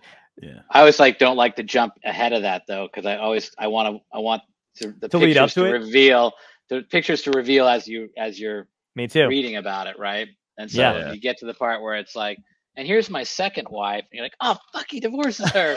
You know, it's like a, it's like a, you know, it's a Yeah. spoiler. like spo- yeah, spoiler photos for sure. Um, Do I, I totally. Oh, I'm sorry, John. I keep stepping. No, no, I just I wanted to ask about this this photo too because we have so many Oh, great yeah. Photos. yeah, Yeah. that one. It's funny because it, it totally leads into exactly what we were talking about. So this was at Just for Laughs, and uh, and um, I was backstage. Um, I was doing backstage portraits there, and I was there to shoot. I was there to shoot Don Rickles. Mhm. and they had done some sort of um, radio promo, meet Don Rickles, uh, right, and get a picture of with Don Rickles. So but there was probably 15 or 20 people that won this thing and were in line to do this. And and they roll him out and i'm and not roll him out he was very spry. Uh, that's, that's, that's a wrong way to say that. It was very spry and very and very and he was very sharp what, what was going on. Um and so but he also subscribed to the sinatra thing where you don't put your pants on until you're just ready to go out on stage. Oh, so he's in yeah. a robe he's in a robe. awesome, by the yeah way. and, I know, I love it. and so he's in his robe but you know underneath Living it he's, he's got a fucking tuxedo. And a uh but so he comes in and all these people are lining up and they're all getting out their phones. And and i'm seeing this happen and i'm because i'm going to get my photo of him after all these people are Mhm. done and i'm there it's twofold. I'm looking at like this is going to suck with all these people with their cell phones and handing it off and doing this other shit thing and then by the time i get to him he's just going to be spent and not engaged he's just going to be like one more fucking photo yeah. And they're starting to pull this stuff out, and I can see him kind of on us. And the handler was there. It was from the radio station and the festival. And I've seen this happen. Look at this. And I go, wait a minute. How about this? I'll take everyone's photo. You guys put your phones away. I'll do it all. You guys step in, boom, take the shot. I'll give it all to you to the radio station. You guys, you supply it to all the all the winners. Everybody gets great photos. Nobody has to use their phone Wow. and and it, it makes everything easier. And and boy, did fucking Rickles brighten up, and then it just went boom, boom, boom, and he was smiling with everybody, chit chat, chit chat, boom. It was done in five minutes instead of fifteen minutes, Brilliant. Yeah. and and uh and then I get my stuff, and and uh Rickles turns to me and he just goes, and just goes, kid. You're great. I'm like, the next best thing to being heckled by Don Rickles is to have him call you great you Right. know? Yeah. And so I'm like, oh, okay, that that that worked out for me and for Oh, him and for everybody. But it was like I just like stepped in. I'm like, this is gonna fucking suck, especially someone like of that era where people Yeah. are fumbling and can you do this and who's gonna take it and blah blah blah blah blah. Like stop, Yeah. put them away. That's not gonna happen. But yeah, I got I I got I was able to get Don Rickles say I was great. Oh, it's fucking awesome. it. awesome. Uh, can we? Can you throw up the Mitch Hedberg photo? Yes. yeah, Mitch, Because thi- I mean, Mitch. talk about a comic that everybody loves, misses. Oh yeah. Oh and my th- god, yeah. This had to be. Where was this backstage somewhere? And where? And That where? was in the liquor room of the punchline. Wow. Yeah. Awesome. He's drink, he's smoking a Briar's pipe. He's not I was- smoking weed. I was gonna He's not ask you. weed, Did you he's give him a pipe or did he have it? No, he had one with him. He would he would smoke like a Briar's pipe, like he's fucking Hobbit or something. yeah, he's so, it's like, you know, So cool. it's the way pre vaping, pre anything of that. Yeah. he's like fucking has his pipe. Yeah, so yeah, Oh he was a great one for sure. Yeah. Did you get to know him at all? Uh, yeah, I, I did. Like he, he was the, the guy that I was you know, friendly with for sure, Right. and uh, uh, he I can remember him at the at Just for Laughs one times, and he just looks. He goes, "You are very good at what you do." That's that was like simple, like oh, thank you. You know, Wow. uh, um, yeah. uh, We were supposed to have a shoot um, like a uh, less than a year before he died in L.A. and he and he canceled the morning of because I Oh, think he was sick. Uh, Oh, but uh, yeah, that was unfortunate. I was going to have a, like a full long photo session with him. damn. That's one. That's the uh, probably the shoot that I uh, regret missing the most. That and John Prine, which I didn't, which also Oh, got sort of canceled on me uh, when I got Wow. there. Um, but Wow. but yeah, Mitch was a special dude for sure. Is that a thing that you have to worry about when you're going somewhere? Like, has there ever been a client where you're just kind of like, oh, this is kind of touchy. I've got to kind of fly out to this thing. I don't know if they're going to make it. Yeah. Yeah. Is I that- mean, there's been some things like there's been some things where there's there's times when other people have made other people like had made uh promises that they couldn't keep, you know. Right. Uh, Oh, Yeah. so it's less come to Paul. McCartney's come to Paul McCartney's last concert. Don't worry. I used to manage I used to be in his management. I'm like, "Uh, we don't even have tickets to this thing. Don't worry, I'll get we'll get you in. Bring your camera. We'll be backstage. I didn't even get to see that fucking show this Wow. Ah. guy talked this shit up and then I'm then I'm I'm out I'm like stuck on the fucking parking lot at Candlestick Park with my thumb up my ass and my camera on my back and I'm like oh it's great so you just talked a big game and just like failed miserably Right. but I had Oh to my- try you know I had to try what if what yeah, if of I course. said no Ah. so Yeah. that was a big fail Absolutely. Is there? Oh, do you? I mean, obviously, you enjoy what you do and you enjoy the work of it all. Yeah. But do you? Do you ever just take the camera? Like, do you ever get time to yourself to kind of just take photos of whatever you want? You know what I mean? Like for fun. Uh, sometimes, you know, I travel. When I travel and stuff, I, I do Right. like that. You know, I like, but I'm not a big like I'm not a big landscapey guy. I'm not a big Okay. rock and what what we um, uh, refer to as rock and tree photographers. I'm not a big one of those. Uh, we all, uh, but yeah. uh, So not so much. There'll be times when people are like, "Why are you taking a picture of this sunset?" I'm like, because it's a sunset. You know, it's Yeah. not going to really work on what you think it's going to do. You know, and or like, you know, this this amazing city. You know, skyline. It's like skyline's that fucking big, and your picture is going to be that big. It just doesn't Yeah. convey what what what you're doing. So Yeah. sometimes it's more it, it's it's there's times when it's better to not have it and you and you feel better not having it than doing it you know there's times when i'm not allowed to have a camera in in a place like um you know i had to come to grips with the fact that i was shooting at a Prince show but i was shooting for the promoters Bill Graham Presents but i was there to shoot the the pre-show party that prince wasn't even at and I had, did all that stuff, and then it was like, okay, I'm I'm done, and I don't get to shoot the Prince show, you know. and but I got to see I got to see the Prince show. right. So Prince was the one guy that was very much like anti-photographer, or just he was just a control guy. He controlled everything. He didn't want anything out there that he didn't control. Um, so it's like, okay, I don't I don't have the I don't have the control over that. My camera is away. I just gonna go and I'm just gonna go and sit here and enjoy fucking Prince with uh, Carlos Santana and and uh, Maceo Parker and one of the most amazing shows I've ever seen, and I couldn't shoot it. Um, but sometimes that's okay, and you just be like, okay, I'm just putting it up in here, you know. Yeah. That's a real trade off. That's like either being Yeah. really in the moment or being able Yeah. to try to like steal that moment. Right. Yep. Forever. for sure because Mm. if i'm shooting it like i can't not like it's i can't not be shooting you know there'll be times when i'm people are like oh man that show must have been awesome you were right there what song were they singing i'm like fuck if i know i was too busy shooting to remember what Yeah. song that Right. was you know What do you- like, because I- uh, I'm I started a private Instagram account for like my friends and I because I was like, holy shit, there's like 30 years of photos that I've taken, you know, that I've taken or whatever. Where do you where the fuck do you put them? Nobody looks at albums anymore. Right, right, whatever. right. So I started this little account for everybody to kind of watch. But it's funny because I got through with the ones that were in an album. Right. And then once you started getting the digital ones, I was like, how many fucking photos did we take? right like I was like, oh my Yeah. god, and I couldn't believe, you know, whatever. What is your like? Do you do you set a limit for yourself digitally now? Like in your mind, like, all right, I, I can't take more than this.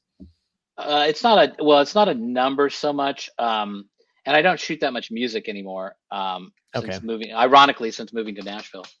Um, I actually thought that's why you were in Nashville. I was like, that's why he's there. uh, no. Uh, so, uh, so uh, the the concert photography industry has been sort of ruined by that whole concept. Is that now you know the the digital cameras are so good that you don't need to know how to expose, and you can just go up and shoot and just machine gun it, and then and then pull from there. You know, Yeah. and you can people shoot you know in, in a three song limit people can shoot fucking 3000 pictures if they want you know Yeah.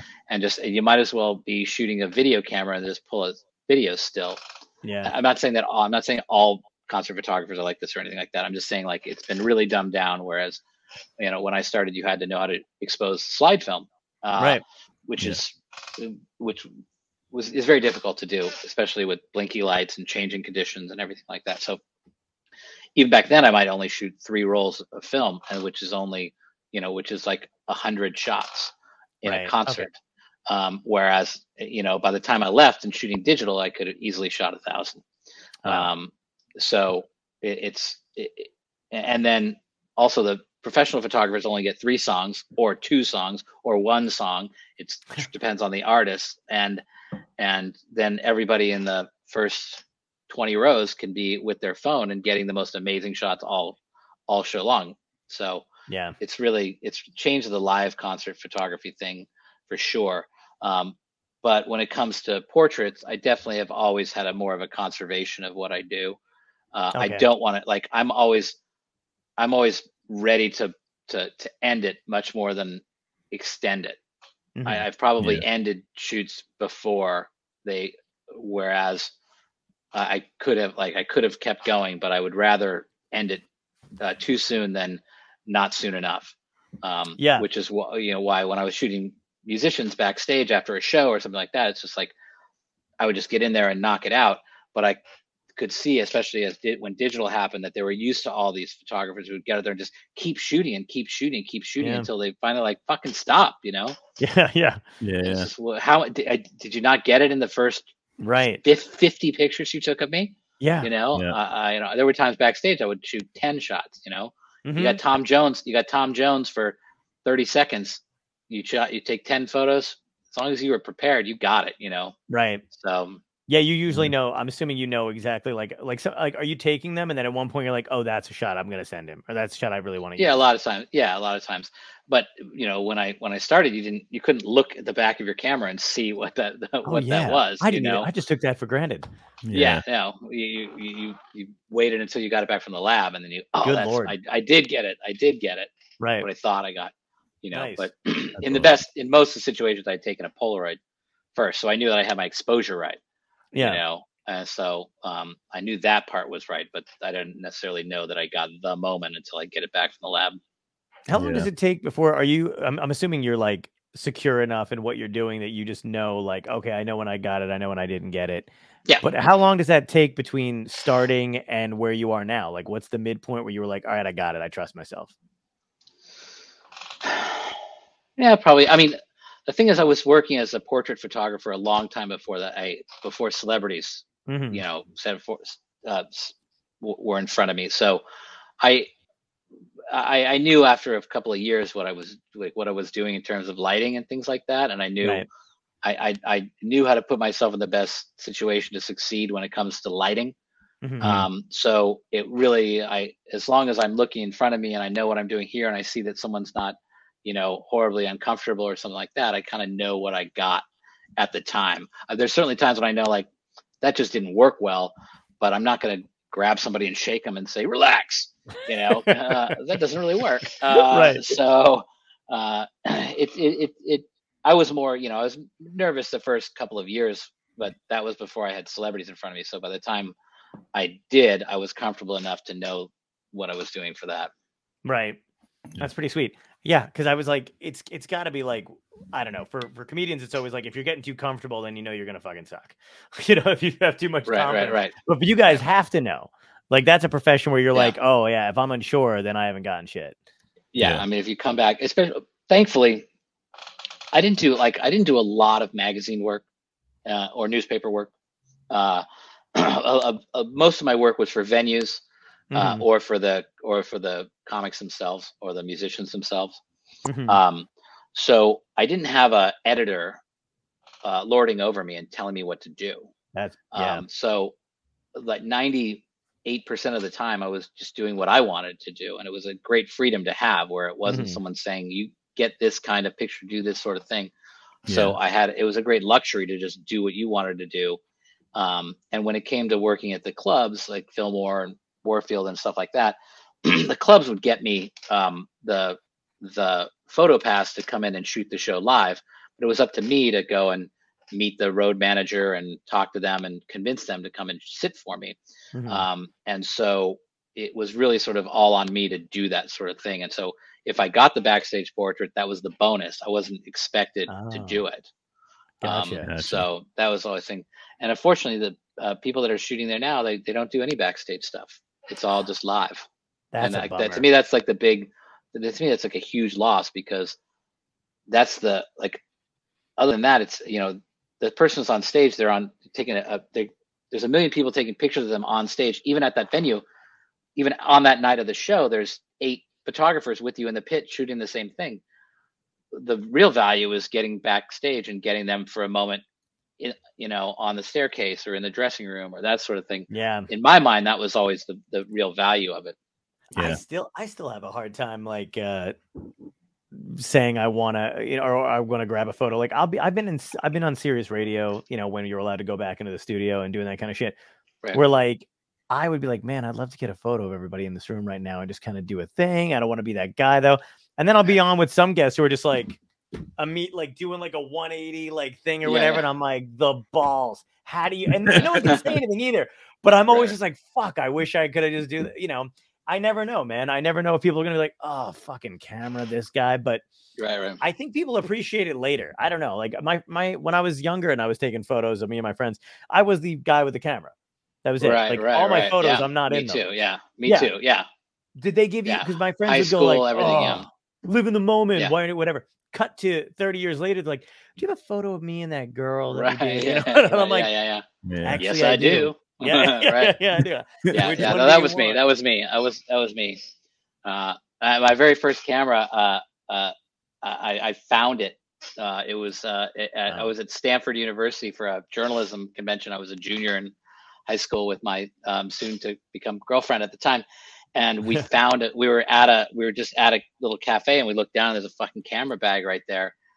What the fuck is this? And we look in Holy it. It's shit. a can- Canon A1 with a telephoto lens and a flash and all this stuff. We're Wow. like, okay, well, this is amazing, but we're like, we can't keep this. This is someone's shit, you know? yeah, yeah. So we Yeah. found a lost and found and we turned it in.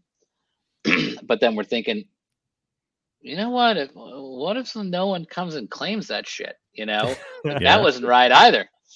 So at the end of at the end of the journalism at the end of the journalism thing, it was two days later or whatever, uh, two or three days later, we're like, fuck it. We went to the lost and found. Hey, did anyone turn in a camera? Like, you're in luck. That's So amazing. so that was like you know that was the, that was my first um my first uh, kit uh, of Oh. gear. If they, Wow. I, I've got it. I've, do you, are you like an uh, older camera guy, like collector? Do you, do you collect any of that stuff? Well, I, yeah, I might still have my Hasselblad. Oh, okay. See, okay, nice. So, yeah, and a four by and a four by five ground crown graphics.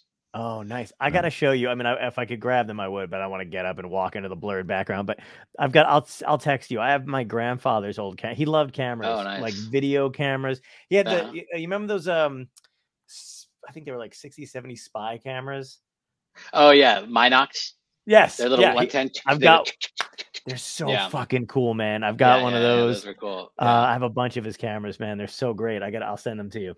yeah They're those so awesome. cool. The problem is they, they, they the images are garbage because they're that fucking big. I know. the Yeah. negatives are so tiny, but they're really cool to, to like whip out, and be like, Exactly. you know, documents, uh, photographing documents in the, you know, the, the, the evil masterminds, you know, That's office. Yeah. it. Yeah. Yep. Oh, fucking Yeah. so cool. And he had one too, and I don't know what this one's called either, but it's got a it's a built-in case. It's got a case already. So like it opens up from the thing. It's like the one in Roger Rabbit. It's probably a Crown Graphics. It, a four by five, it pops down and the bellows Yes. come out, and Yes. it's like a big thing. And it, it yeah, Yeah. that's the one that you would see like in the old times when it's just like, you know, um, you're coming out of the, you know, coming out of the police station, and someone's like, pop, you know, and then that's the moment. That yeah, that's a that's a four by five Right. uh, Crown Graphics um, camera. Yeah, I have one of those. Oh, I did. nice. I did. Cool. So I did. I had some fun fun with that when I was in grad school, photographing um, four by five sheet film. Oh wow. Really cool. That's awesome. And I think the one before that is the one where the bird comes out of it and goes, It's a living Yeah, and like Right. shit. Yeah. yeah, Whatever yeah, that one. Goes and chisels it in the back of it. Yeah, yeah. Yeah, yeah. Mhm. Oh, that's great. I love that. I just want to bring them up before we're, we're going to let you go. I swear to God. But I like the, uh, Yeah. the photo of. oh, fuck, I love. First of all, I love you. Yeah, yeah, yeah. How it had to be so much fun for you know just getting this guy's essence. That is his. I mean, I don't know how you even did that, but that is everything he embodies right in one photo. Yep. Right. Uh, it- um, so th- that's funny. The the uh, this was at Just for Laughs, Mhm. and uh, it, it was at a, a at, in the hotel lobby. Ah, I was- nice. Awesome. and I was and I was I was setting up for someone to be honest. Like this is funny because it's like you just nailed that with Judah. Truth is, I was setting up to shoot someone else who was the I'm, I'm spacing on his name right now. He was the producer of um, of uh, Arrested Development. Uh, what's what's that guy's name? Like Jim the, Valley, the show run? No, he's the show run like the guy. It's, uh, um, uh, Hurwitz. Uh, Hurwitz. Mike, oh, yeah, Hurwitz. Mike Hurwitz. Yes. Yeah. So that was that's that's who it was, I believe. Um, and I was setting up, and I wanted to do something cool with him. And I was looking, and I was like, I, I need to I need to test this shot, and I look around and I see Judah. I'm like, that's the guy. and so I'm like, Judah, come over here, and because I'm like this, he's always you know Judah. His whole shtick is that he's always the baddest ass motherfucker in the room. Yep. And it's Yeah. like, yeah, I got fucking fire behind me, motherfucker. and then and it's and so in this case, the test shot ends up being the one that I really love and use. Um, but I Nice. shot, I was setting it up for someone else. But then when I saw Judah, I'm like, oh, you're you've got to be the guy, you know. yeah. I love him. Yeah, Oh, fucking phenomenal. Yeah. I have great. pictures. I have pictures of him without pre beard. Really? Yeah, Yeah. Oh, wow, those are rare. Look, Yeah, it's a collectible sure. now. yeah, for sure. You need I'm to sell make it as a- an NFT. Yeah. Oh yeah, Oh Yeah. my god, that'd be great. You need to make a series of of stand up trading cards, Yeah, and with with their stats Right. and best joke yeah, in the back. yeah, right. Yeah, that would be a good idea. Yeah, and maybe what they Uh, were arrested for. Yeah, you know. yeah, exactly. I could, I, I could, I could work with like the canceled comics playing cards. Like, those got a gu- bunch of gotta be them. the, I like, you know, uh, uh, I'll trade you a Louis C.K. for a Chris D'Elia. the Chris D'Elia comes with gum on it to like right, exactly, exactly. Oh, that's like, fucked up.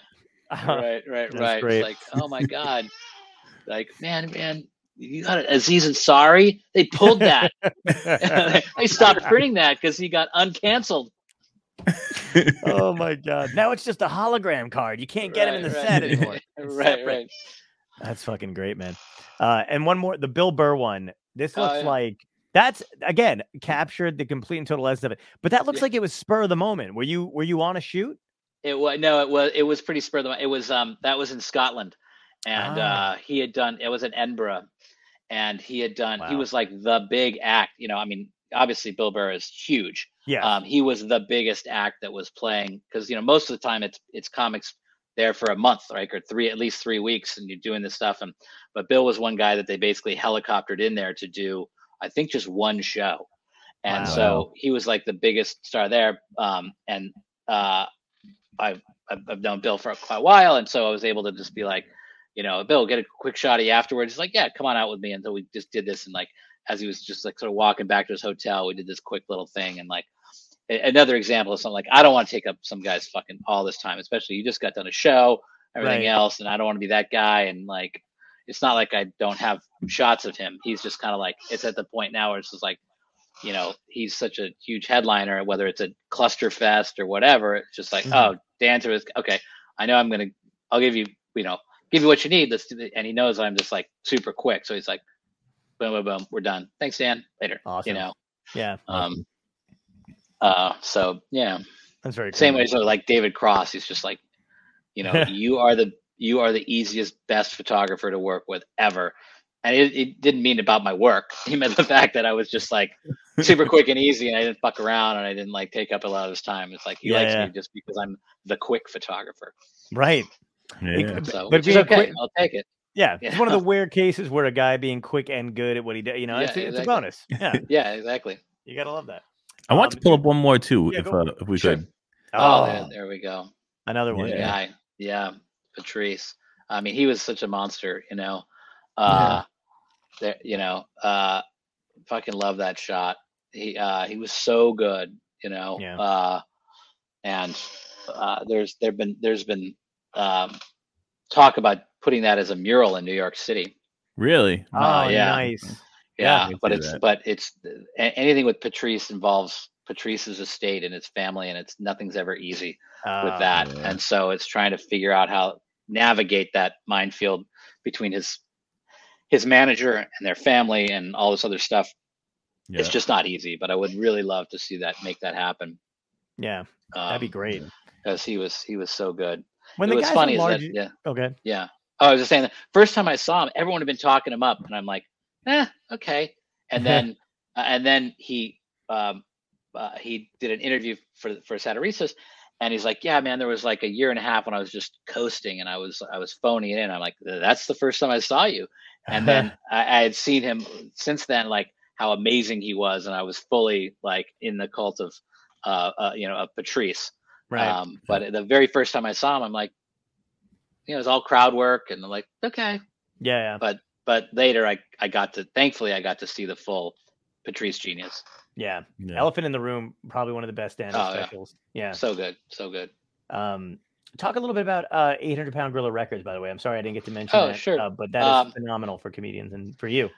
Um, sure, yeah. Um, so uh, I, I left San Francisco to come work um, uh, at uh, in Nashville for a record company called 800 Pound Gorilla uh, Records, uh, and I'm the head of A&R here, um, which basically means that I work with the um, between me and and uh, a number of people here, and we decide sort of we it's that's the talent part of a record label, so we just sort of decide who. You know who we record and do specials for and things like Mhm. that and you know i'm primarily my world is primarily in, in audio but we also um, we also do you know video specials as well increasingly more and more Nice. um and, uh, and and you know there's a, a a a blend of like what what means a special anymore you know you can have yeah. you know something that's really uh you know really low budget and looks really good uh, up to you know your eighty thousand dollar Netflix level special, but you Mhm. know there's you know there's all talk about the Andrew Schulz model, or you know everyone's Right. talking about what Mark Normand did. Um, with you know that was with us. We we did that for, for with Mark. Great. Um, and it's like and it was you know it was not a you know it was not a hundred thousand dollar shoot.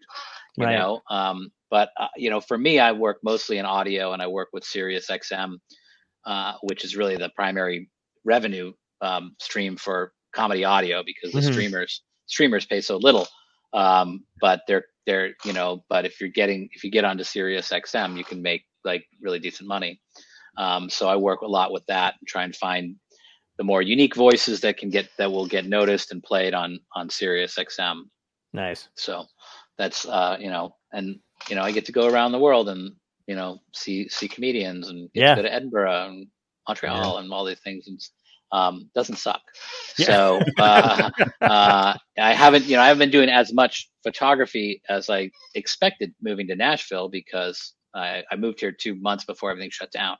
Oh, So I'm kind of like figuring out, you know, and navigating, figuring out like getting back into shooting music. And, you know, when I, when I, you know, I, I do still shoot comics at the festivals and stuff like Yeah. that. So I've kind of like took a little bit of a hiatus when I, when I, when I eventually, you know, look back on the arc of my, like the, the, the, the, the list of my um, shoots and stuff, there's going to be like 2019 to 2021 is pretty, you know, Yeah. Right, yeah, it's gonna be weird, what- But that's like everyone else is like, how many shows did I do that or what? You know, all you comics like. You, Absolutely. we all felt we all felt the pain in that too. So yeah. uh, we lost. uh, yeah, It doesn't yeah, even count. yeah, I'm not yeah, even counting lose- my age. We lost anymore. two years for sure. Yeah. yeah, Yeah. I like that you're doing a record thing, man, because you have you have a great. uh I mean, obviously, you know, you've got the photographer thing, but you actually look like you would work an A and R in a record. Like, you know what I mean? Like, like you really have that kind of vibe, vibe. man. We were like this, just like like like Philip Seymour Hoffman in um, Almost Famous, man. Right. It's like that shit. Not yeah. you That's know, how that's how I had to explain it to people when I said "Oh, I'm going to moving to become the head of A&R. And like, like, what is that? I'm like, well, so like every rock and roll biopic you ever see, right. it it starts them meeting each other and playing s- shitty gigs and everything, and then uh, uh, somewhere in the middle they're playing a mid-level band uh, club, mid-level club with uh, you know 150 people in the crowd and young, really young people, and they're fucking loving it and they're killing it, and then it cuts to uh, a guy that's slightly out of place, at least uh, probably 10 years older than everyone else in the room. And he's nodding his head. It's like, yeah, man, that guy gets it, you know? and then the next scene is backstage, band is toweling off, and here's the guy handing him the, you know, the record company card. I'm like, that's A&R. That's the guy. that, that's the guy that does that. awesome. Um, Oh, so, that's been great. but it's a fun, it's a, it's, it's fun. And Sweet. especially because there's not, it's not a whole lot of that left in, I mean, it, not that it doesn't exist in music, but it's just so different. And comedy records are still very personal um, in, in, in meeting people and you can talk directly to the artists and it's not Yeah. all about, uh, you know, all about how many, how much social media they have and all that stuff. We sign Yeah. people that have zero, zero social media sometimes. You know, it's not that it's not a factor if someone's killing it on there and, and Sure. the, we figure that stuff in, but there's times when you can just be like, you're just really funny. Um, and we're willing to like go for it. Sometimes we hire and put out records we know are not going to make money, Right. but it's just so they're so funny and we want to be able to do that. And it's like a publishing company where you're willing to to bet on a on a book you don't expect to make money because you know that you're you've got John Grisham in your Yeah. publishing house, and the, the money that they make off of that is gonna is gonna fund all the the indie people and the people that are you know doing stuff that's really different and not so commercial and things like that. So it's Yeah. uh, it's a lot of fun, and I work with a lot of really great people here, and and it's a really very very artist friendly label. That's great, man. Yeah, artist friendly is great because a lot of places do not do that kind of stuff. Um, Right. I just had a conversation with a PR firm that was like that I had just been talking to about somebody else. we're doing a live show. I'm headlining uh, the DC Comedy Loft in July, and we're Uh-huh. doing our first Dystopia tonight live because the club was like, "Why don't you do? Why don't you take another day and just do a gig?" So you know, we're working on getting a guest or whatever. And I called a PR company, and they were like, "Well, how come we don't represent you?" And I wanted to be like, "Well, first of all, I don't have any fucking money. Second of all, like, like I'm calling about a charge- million dollar client here. Yeah, Right. yeah. So then I was just like, I'm like, okay. And then, but they still wanted to talk to me. And I was like, all right, that's fine. And then at one point we were talking, I was like, look, obviously I don't have the money to do whatever you want me to do with you guys. And I was like, but do you work off contracts? I'm like, do you work off a deal? Like, like, cause they, I gave them everything I've been doing. And they were like, we love it. You know, you're really popping, blah, blah, blah, all this other crap. And then, uh, but I was like, okay, but if you, if you think I'm, you know, worth investing in, like, let's sign a contract where, you know, I'm going to pitch to Apple at the end of the summer. So, you know, work with me until then. And if, if nothing happens, if it does happen, I'll work with you guys. and she was like, We used to do that, but we're actually owned by this other company. That and I was just like, What the Right. fuck? Like, how did I miss that boat? When did you use Right. it? You know? Right. Uh, yeah, they won't do it anymore. So that's good to hear that you guys are like, you know, you know, when you've got a, uh, you know, like a like An said, artist. John Grisham, yeah, somebody like Yeah. that, Yeah, you can find like, yeah. an artist and, and work with them. Yeah. Yeah, for sure. Um, yeah, that's great, man. I'm gonna ask you the last three questions we ask every guest. Okay. Um, first one to strap is in for this. Yeah, strap in, man. All right. Um, you know, button another button, unbutton it, whatever you got to do. Um, so unbutton. I'm an um, unbutton. I'm an all right. unbutton guy. we love it. Nice. Um, so uh, if you go back in time and talk to your younger self, what piece of advice would you give yourself that would help you today?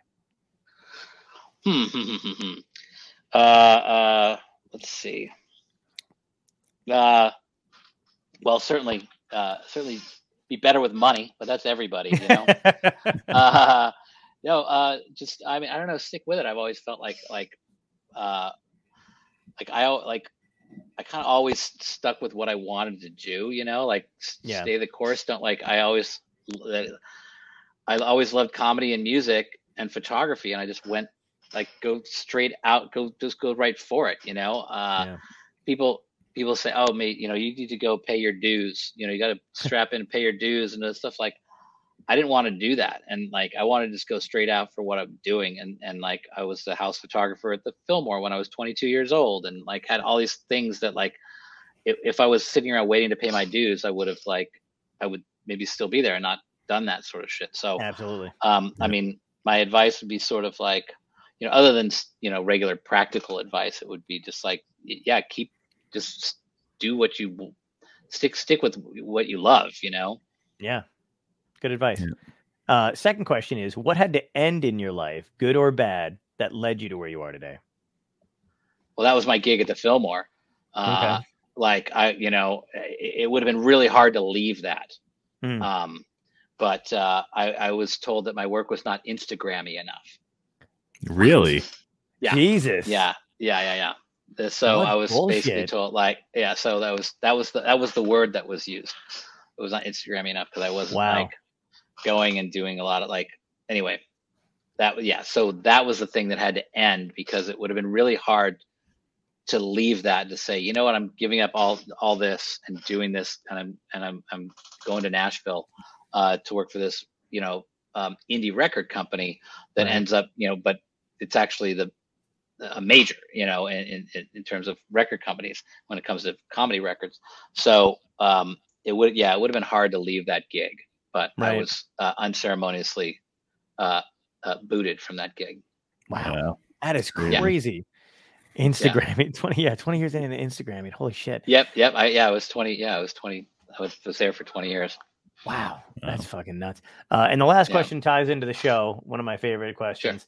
Um, if this was a genuine dystopia, and it was the last day on Earth for everybody, zombies, aliens, comet coming to Earth, you know, floods, what would be your epic death? How would you want to go out? Ooh, all right. Uh, let's see. Uh, wow. Uh, you know, I would. Ha- I mean, I, I I always had this like thought of you know, and maybe it comes goes back to the comic books of like fucking falling into the sun. Yeah. You know, that idea of just being like fucking that's it. yeah. No, you know, burning up into the thing. So it would have to be some version of that. You know, Yeah. finding Love it. something that you could just go in and fucking dissolve and like just vaporize. Instant you know, vapor. Yeah. something like that. That would like. Yeah. I, I guess it sort of goes back to those like X Men, you know, Phoenix saga era Oh, of like coming going into. If you go into the sun, Yeah. you know, you, you might come out again. Yeah. You know, that's that's how it how you get reborn. So uh, I always had there's Yeah. always that sort of thing. Um, that would some some version of that. Yeah. Speaking my language with the X Men stuff, man. Marvel, There you go. X Men. Next time you're gonna Yeah. come back on, we're gonna Don't let this fucking books. Don't let this fucking hip rock and roll exterior booyah fucking super nerdy. My kids don't let me forget it. My kids do not let me forget it. When I showed my great. son when I showed my son I last showed my son my comic book collection, I thought it'd be like, oh my god, it's so fucking, that's so cool. I, I, you saved these from the seven not the seven, but like from the eighties. Yeah, yeah, 80s. So cool. He takes one look at, at all the boxes. He was like seven years old, looks at all the boxes I had. I finally showed him in the in the attic. He looks at it, looks up at me and goes, Why so many? oh God. Oh, that's Stab- fucking great. Stab, rip. Heartbroken. Yeah. Yeah. So- Awesome, dude. Well, All thank you so much for coming on, man. Cool, You're, thanks you're for a fucking having me. blast to talk to. Yeah, man. Thanks so Thanks, much. Pleasure good meeting time. you. Thanks, guys. Yep. Good Take care. time. Good time, man. Let's hang it. Well, next time I'm in New York. Please. Or, yeah. or when we come to Nashville for sure. Yeah. yeah. Oh, for sure. Yeah, Have a good definitely, we got to do a, another shot. I'm hairier now. Just slightly. just, yeah, just slightly. Take care, man. Have a All good right, night. guys. Cool. Peace. Cheers.